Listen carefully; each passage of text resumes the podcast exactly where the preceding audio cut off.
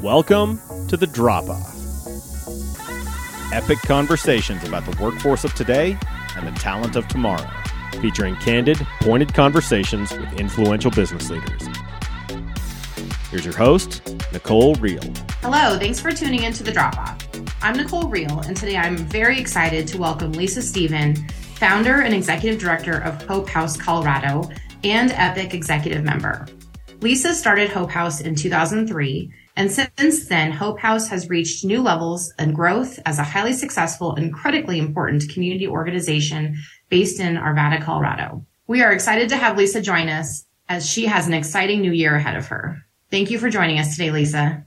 Thank you for having me. I'm excited to be here. All right. Well, first, we're on to our question around just getting to know you. I'd love for you to share with our audience a little bit about your background. Can you tell us about yourself and how you first had the idea for Hope House? It really all starts with the fact that my husband and I were teenage parents. Um, we got pregnant when we were 17 and got married also at 17. All of my wedding photos, I'm smiling with my lips closed because I didn't want anyone to see my braces. I thought I would look older if um, no one could tell that I still had braces on when I got married now we've been married for 37 years. We have three kids. Um, our oldest, who we had when we, right after we turned 18, has been married himself for 13 years and has three little ones. I started working with teenage moms just as a volunteer um, back in the late 90s through MOPS, Mothers of Preschoolers. They had just started um, what they call teen MOPS, um, so support groups basically for teenage mothers.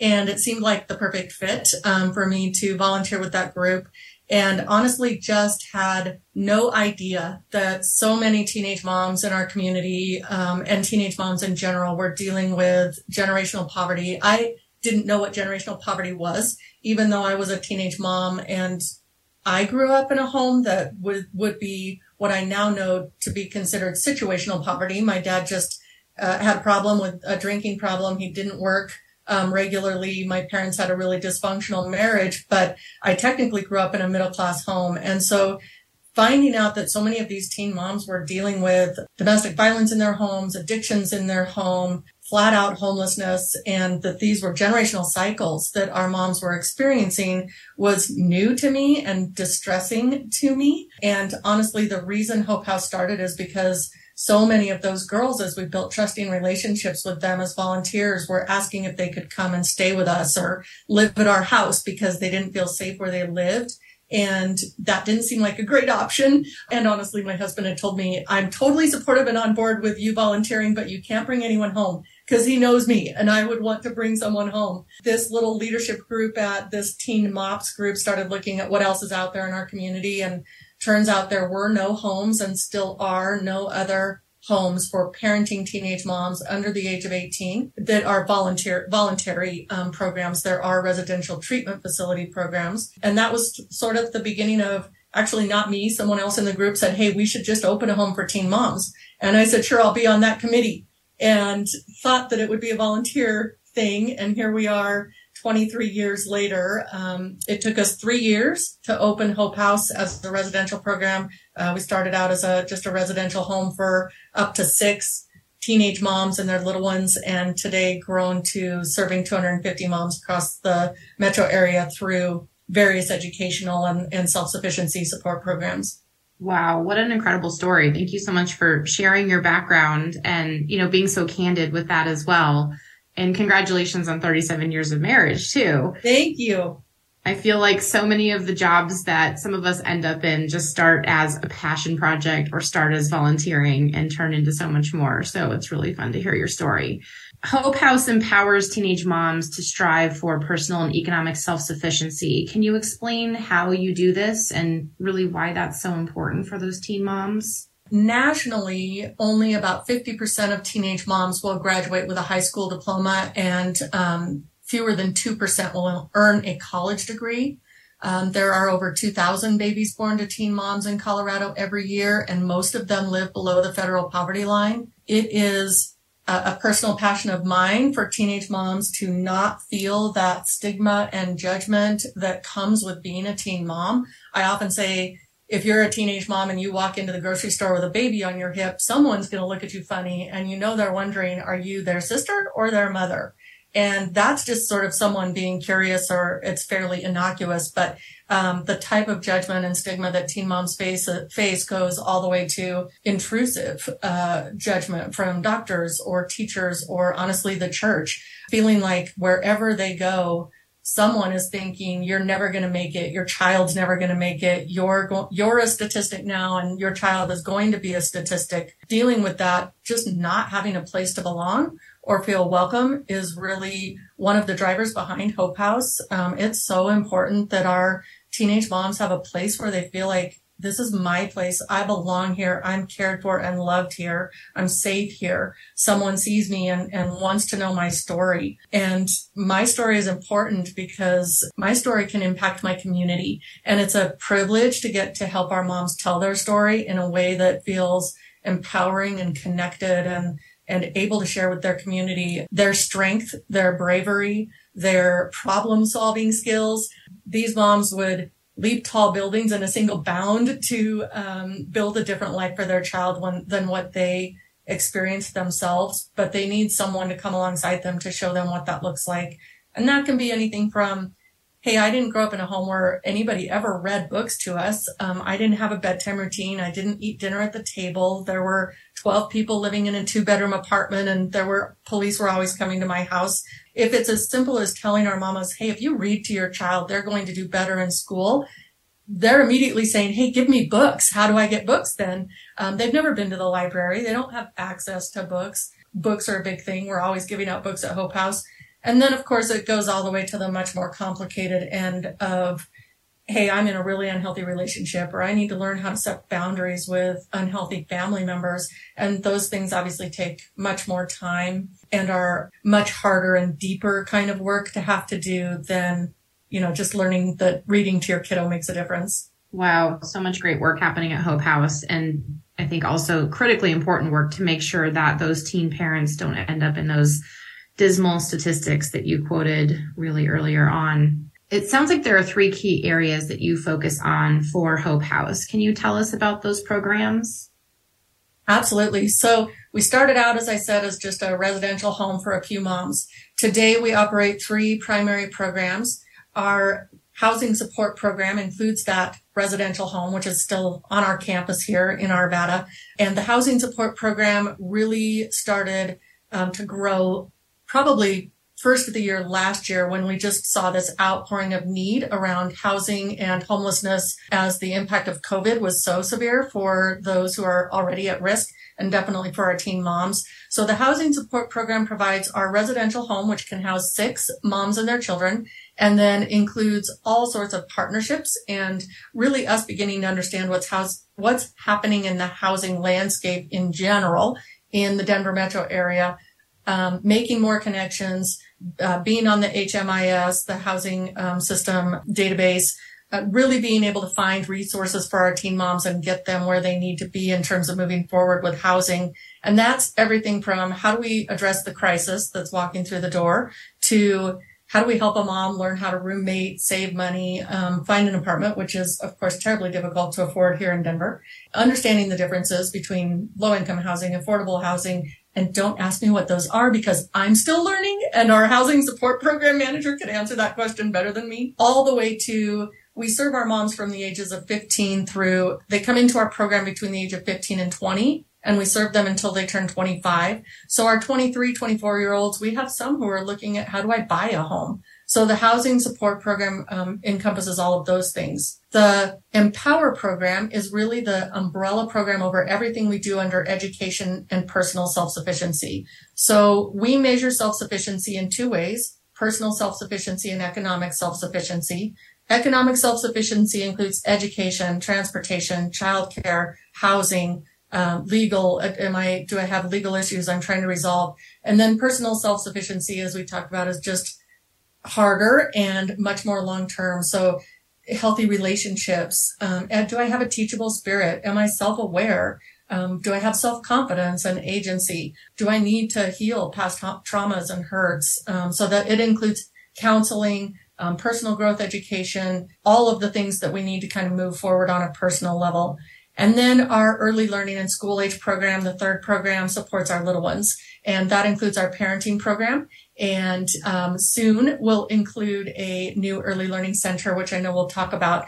But currently our um, early learning program provides three hours of care on site in our resource center while teen moms are working on their GED or college education or other classes. I love it. So it's like a three-legged stool essentially yes. making sure that the moms have housing they have care for their children and they also have the education and the self-sufficiency skills to really move forward in their own lives so cool so yes talking about the child care center this is one of my favorite questions and i love talking about these things of course you just broke ground on your child care center at hope house so congratulations on that. It was awesome that we could have an epic team member there to witness the excitement with everyone. Can you tell us what the process has been like pursuing an early care and education center and recommendations you might have so far for people who are considering that work? Well, that's a big question. Um, I would say it's been in planning stage for a really long time. So the top three barriers to self-sufficiency and our mission is to help our moms become self-sufficient are housing, childcare, and transportation. And childcare is so difficult. As most of you listening to this podcast know, we live in a state that is just almost a childcare desert across the state. So in the city of Arvada, well, really, I think statewide, we have only one childcare spot available for every three children who need one. And if you're looking for a CCAP spot, which is Ch- Colorado Child Care Assistance Program, um, which all of our teenage moms qualify for, you are going to have an even harder time finding a spot for your child. And then top it off with if mom finally does find childcare and has, say, a small, maybe an infant, and then she also has a kindergartner. During the summer, typically our moms are going to quit their job or stop going to school because their infant has care, but their school age child does not. And so we just have this gamut of issues around childcare for our teen moms.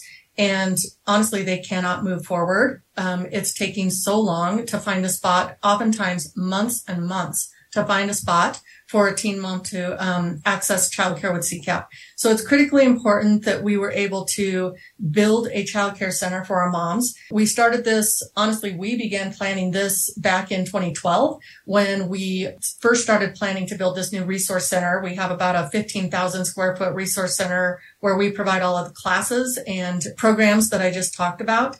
Um, we put in the infrastructure for the, like the underground infrastructure, plumbing and sewer for the child care center when we built the resource center, um, knowing that we would eventually build that um, childcare center. We didn't think we'd be able to build it until probably 2024, even start a capital campaign for it because of COVID. But we had a miracle gift last year that um, moved everything up uh, a notch. Um, we had a an amazing family come forward and say they'd give us a one million dollar lead gift for a capital campaign if we could raise the rest of the money necessary to build the thing by the end of the year last year. So it was a huge lift last year. We raised over $4 million last year. We didn't quite meet the goal because building costs are very high and they just continue to go up. Um, so the cost of our center went from 4.6 to 5.4 million um, to build. I think in some ways we're a little bit positioned to build something from the ground up in a way that maybe others are not simply because we are a nonprofit and we're 20 years old and we have a, a very um, loyal and amazing donor database um, who we were able to go to and you know make requests for this building however i don't know where we would be without epic because honestly the, the cost to build this center has gone so high that we hit the end of our abilities with our donors. We have to apply for grants and the types of grants that we've never applied for. We don't typically apply for state level grants. Um, so this is new to us and the opportunity to be a project of promise for with Epic and have the technical assistance from Epic to help us with those grants and help us with the process of licensing and the many things that go into building a childcare center has been critical. That's awesome. I'm so happy to hear that we've been able to help you. And I love that you had the vision and the forethought to put the infrastructure in for a childcare facility years ago. And that, you know, a donor coming forward and really all these things coming together has made this something that you could tackle even earlier than you expected. because um, it certainly sounds like this is really critical to your mission and the success of the moms that you support too. Absolutely.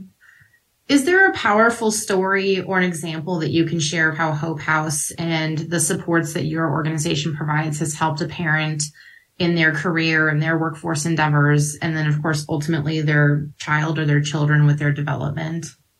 Absolutely. There are so many. I mean, of course, not all of our stories are success stories, but um, so many of them are. And one of the beautiful things about serving our teen moms for the length of time that we do is that we it takes a long time. There's a lot of backwards and forwards when you're moving towards self-sufficiency. So one of our moms, Janelle, started in our GED program uh, before we even built our resource center. It was when we were leasing this tiny little space in Westminster, and she had begun coming in, was pretty shy, sort of held herself back, didn't talk to staff as much as other moms did, and one day, uh, kind of had a little meltdown with our our um, GED coordinator and told her that she was just struggling to study because she was living in her car um, with her little one. And we didn't know that, or we would have jumped on it sooner. But we had gotten to the point where we'd built enough trust and relationship that she felt comfortable sharing, "Hey, I'm I'm in trouble. I live in my car."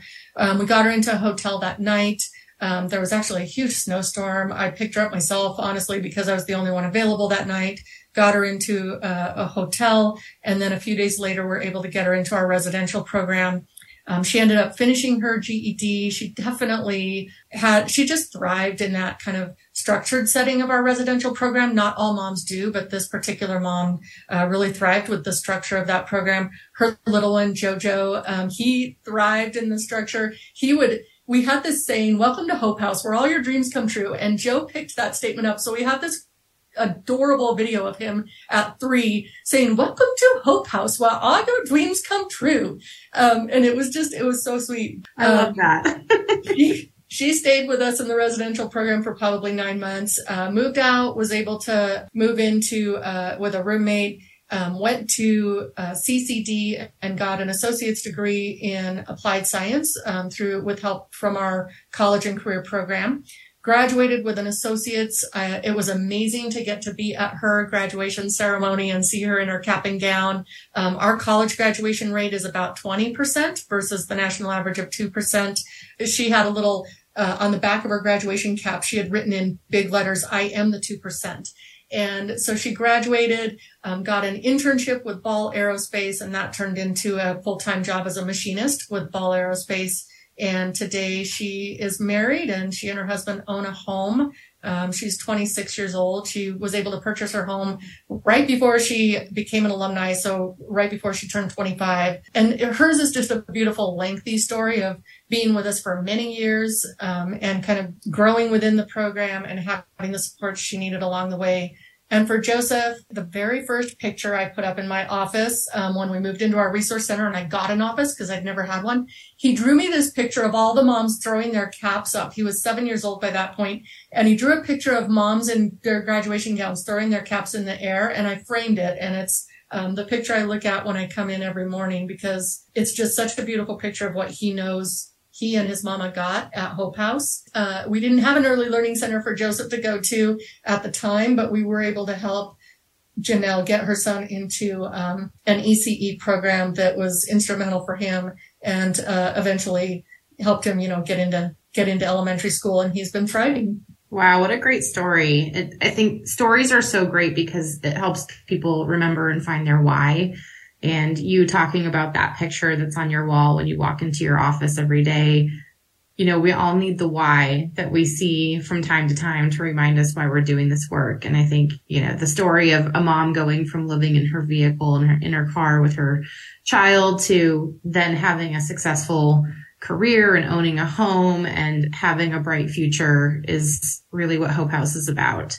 And your resource center is beautiful as well. So anyone who has the time to visit Hope House, check it out in Arvada. Um, it's a great place to visit. Um, truly inspirational. I've had a chance to, to visit and um, I think it's life changing to see some of the work they do there. So Lisa, you joined Epic as an executive member about a year ago. Why should local business leaders, especially women and minorities, be interested in joining Epic and getting involved as a member? Well, I could probably spend the rest of our time talking about this question. Um, it has been and I'm not just saying this because you're asking Nicole, it has been pivotal to us to be a part of Epic on several levels. Um, first of all, the the technical assistance has been incredible. We've never opened a childcare center. We don't know about the licensing regulations and the how you have to make sure that you build it to licensing standards and all of the things from the very beginning as you're um, either building or remodeling or opening a childcare center that you need to know. Epic is there to help you to understand. Um, in addition to that, um, I had the privilege to join the policy committee and watching Epic do the advocacy work that they do for children in our community and not it is of course about our children, but it's also about our businesses. If we don't have a talent pipeline for our businesses because our talent and employees can't access childcare, then we have a critical issue. And EPIC is there to advocate for policies and regulations that will make a difference for childcare, for our businesses, um, and talent pipeline into those businesses and it's been a privilege to get to be a part of that work and see how Epic is just really good at coalition building and bringing people together from all areas of our community and all levels, um, from legislative, private, and, and public partnership.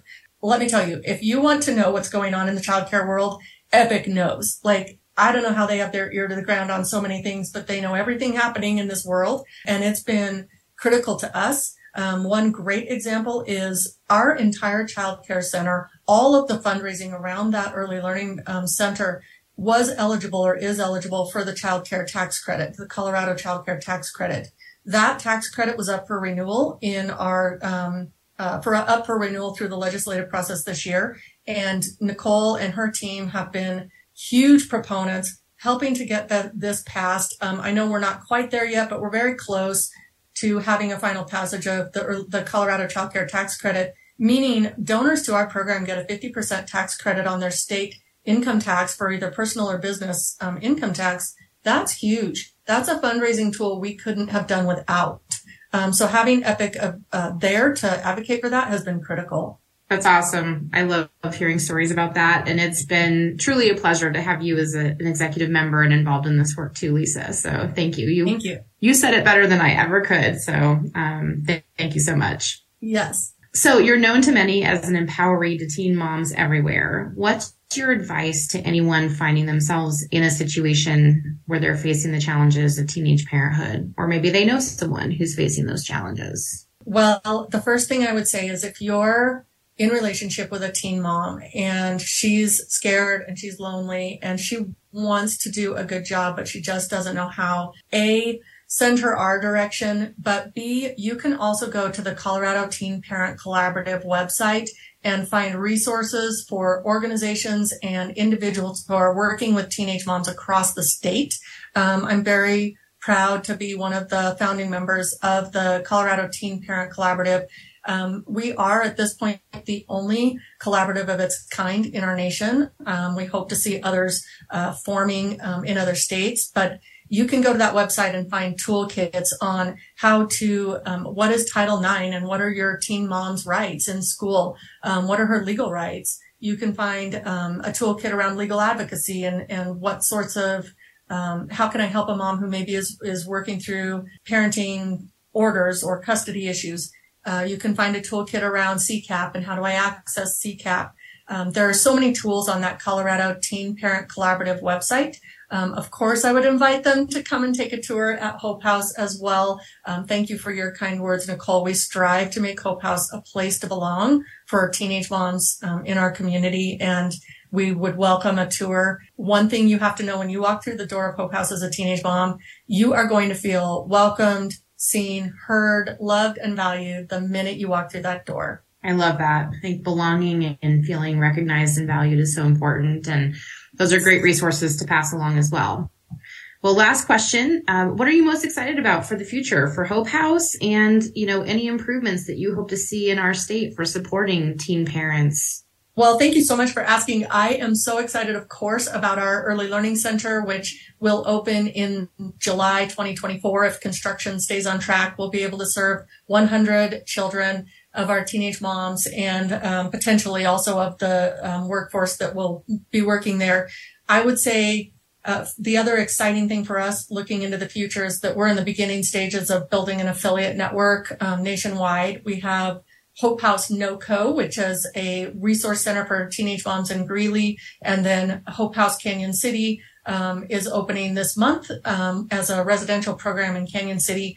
Uh, we're in, in talks with several other groups in other states um, we're kind of building out the training modules for this. All of our affiliates are their own nonprofits, have their own 501c3, own board of directors, do their own fundraising, um, but we do the training and equipping and help them to launch and um, be successful. Hopefully, serving teen moms in their community much more quickly than it took us, uh, learning everything we've learned over 20 years what I would want people to know for how you can help teen parents is just to, again, get involved with EPIC get involved with the advocacy work that they're doing. They're looking at all of the barriers that um, that we face for childcare in our state, and um, are really the first ones on the front lines to be uh, trying to remove those barriers for childcare. So get engaged. Thanks, Lisa.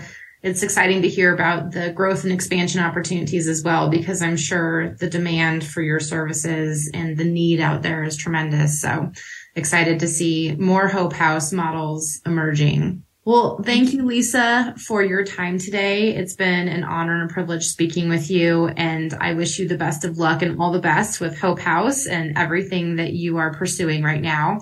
You definitely have quite a bit going on this year. So hopefully it all stays on track, as you said. Um, we appreciate your time, your advocacy, everything you do with us at Epic, and also, of course, uh, the time you took today to join us on the Drop Off podcast. Thank you for your service to early childcare and education, and best of luck. Thank you. The Drop Off is a production of executives partnering to invest in children. Please rate, review, and subscribe on your favorite podcast platform. For more information about our organization, visit coloradoepic.org.